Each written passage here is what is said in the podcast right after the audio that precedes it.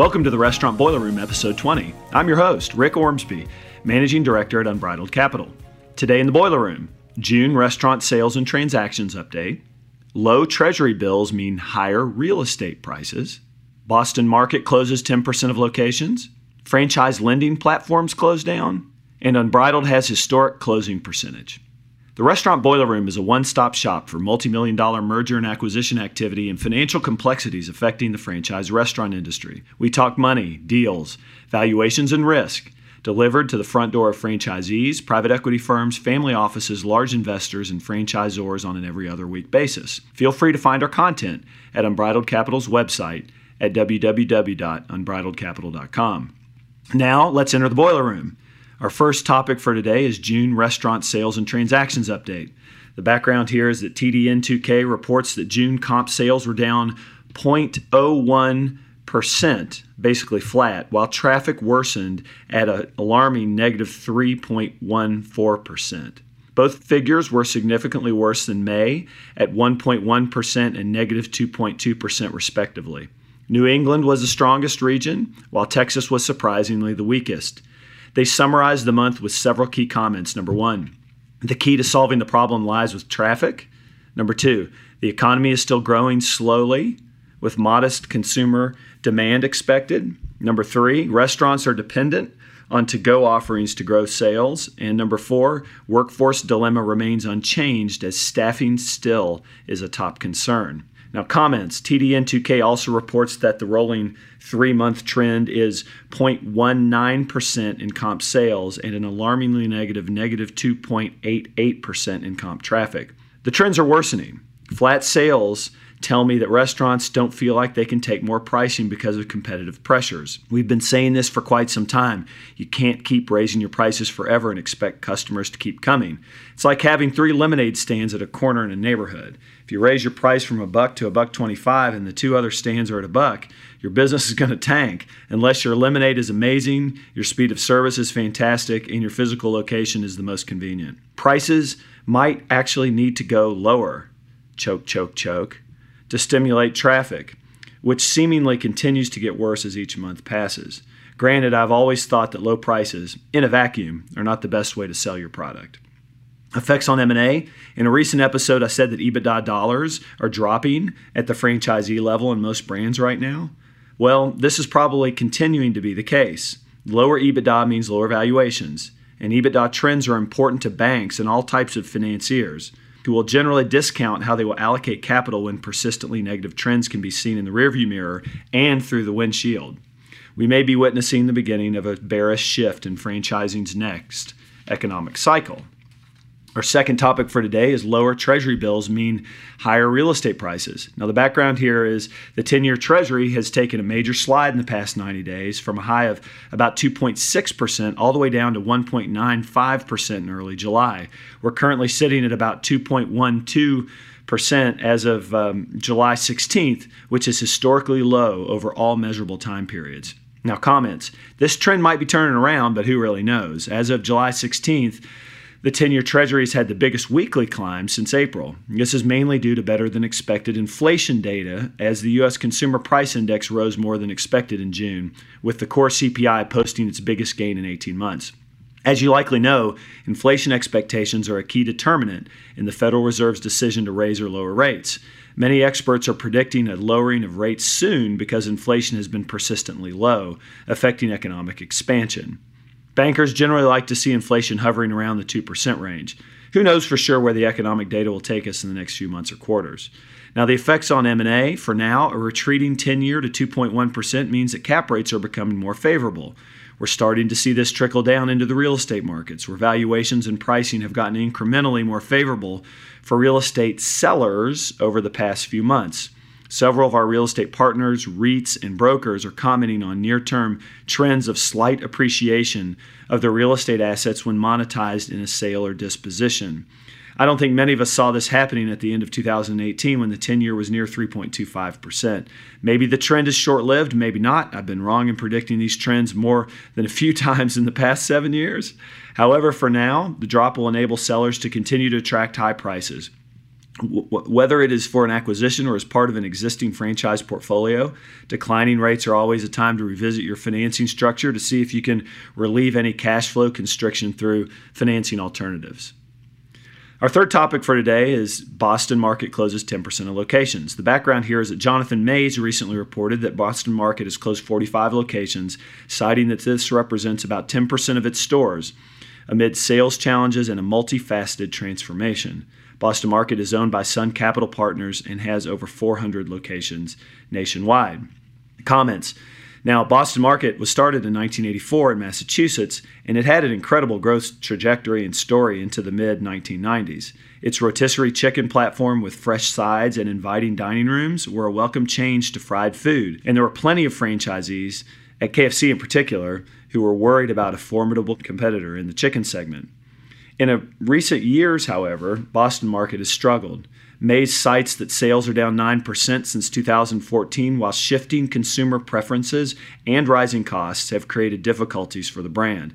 This has led to attempted rent relief negotiations, store closures, and varying hours of operations to reduce expenses, all things you would expect from a restaurant company operating on the edge. Now, the effects on M&A, the casual dining industry has taken a battering over the past five years. Competition from fast casual and QSR have given more options to customers who don't see the value in tipping for table service as much as previously. An increased palate for ethnic and spicy foods has driven customers to specialty casual dining establishments and independents. I certainly hope to see Boston Market effectuate a successful turnaround plan, but this is a challenging time for many restaurant concepts. Don't be surprised if the difficulties continue. Our fourth topic for today is franchise lending platforms close down. The background here is over the past month or so, several franchise lending platforms have either closed, eliminated departments, or have severely restricted making new loans. Now, comments over the past five years, there's been a proliferation of franchise lenders newly entering the industry. A simple stroll down the convention floor at a Taco Bell convention will result in a count of 15 to 20 or more of them. Many entered the space because of attractive unit economics and new unit development possibilities. Rates got pushed lower, credit was generally easy, and covenants became light as competition started to increase dramatically among banks in the past few years. Fast forward, and in the past 12 to 18 months, we have shown and we have seen some chinks in the armor. Huge labor pressures, rising costs, and stagnant sales have begun to affect lenders' balance sheets. Most franchise lenders now have several, if not more, borrowers who are not meeting covenants. All the while, the near term outlook for sales and EBITDA does not look very rosy. As lender portfolios worsen, their credit teams and risk officers begin to raise a flag of caution and internally ask, is it worth it anymore to lend to the franchise space given the big headwinds and the large amount of competition? It is a bit surprising to me to see several lenders make these decisions so quickly over a short period of time. But much like restaurants themselves, sometimes closures are needed to separate the wheat from the chaff. Now, the effects on M&A. It's somewhat alarming to see these lender closures and slowdowns. Right now, there are still plenty of options for financing and fresh capital, however. Few potential borrowers and buyers will notice any difference. However, this might be part of a larger trend, and if we see more franchise lending platforms go away or shy away from new loans, eventually it'll mean that operators won't have enough outlets for the capital they need to run their businesses and meet their often egregious development obligations. In my opinion, if I'm considering a near term sale of my business, this type of news accelerates my decision and it worries me.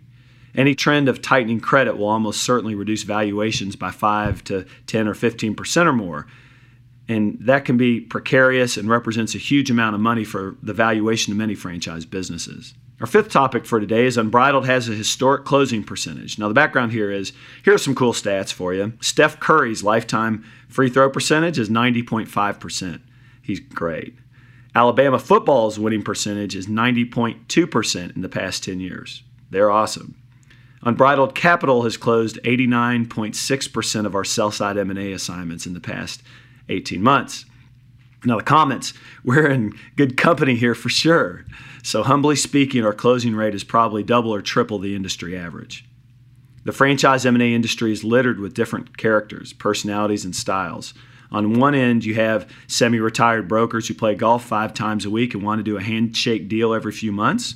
Firms like this typically have very little critical thought behind what they do, and their analytical ability, modeling, legal understanding, and due diligence work is almost non existent, instead, favoring a heavy laden sales message. These types of firms typically overpromise in terms of higher valuations to clients. They likely don't take a ton of assignment, and their closing percentage gets hurt because they don't work the details of the deal once a buyer is found. We often find that 50 to 75% of the work in closing a successful transaction occurs after the buyer is determined. Another type of broker is a website consolidator. They slap hundreds of listings up on a website, hoping that some of them will sell. These types of firms also likely have poor analytical abilities and little interest in spending hundreds of hours in due diligence with their clients. So, this type of firm relies on a high volume of transactions and is generally fine with a lower closing rate if they have enough listings. Now, on the far other side, there are sophisticated M&A firms, but often they have very little personality. Their sales ability is questionable, their personalities are caustic, they're too busy to pick up the phone when you call, and they make you feel unimportant, and they don't focus on business development well, increasing the pipeline of buyers, for example, instead of working with existing relationships they have. It is very, very rare to find an M&A advisory firm that has very strong analytical abilities and great sales and business development skills. For most reputable M&A firms, the sales skills are poor and clients get suboptimal results and difficult personalities. Finally, in all these examples, integrity and trust are always a concern. Many advisors or brokers will cut corners to get paid and will use questionable ethics when no one watches. Now, the effects on M&A at Unbridled, our huge closure rate can be attributed to quietly doing the right thing over and over. We honestly assess a client's business. We treat our clients like family. We seek the very best outcomes for them with integrity, with responsiveness, critical thinking, and excellence. In my humble opinion, we have the best in class blend of salesmanship and analytical expertise. I often say that we have strong Midwestern roots. We aren't necessarily flashy, but we're hardworking, we're honest, and we care deeply about our clients. I've worked very hard to set up the company this way so that our clients get a world-class M&A experience every time. And a special, special thanks to Derek Ball, Tony Petrunin, Tyler Carter, Charles Schultz, and Renee Newsom for helping Unbridled's clients reach their goals. Thanks so much for entering the Boiler Room today. You can find our podcasts on iTunes, Google Play, Stitcher, TuneIn, and Spotify. If you like these podcasts, please listen, rate, and review. I also encourage you to visit our website at www.unbridledcapital.com for the best franchise M&A and financial resources in the industry. Our website includes podcasts, videos, white papers, and a list of our M&A transactions. Please note that neither Rick Ormsby nor Unbridled Capital LLC give legal, financial, or tax advice. These podcasts represent opinions that have been prepared for informational purposes only. We expressly disclaim any and all liabilities that may be based on such information, errors therein, or omissions therefrom.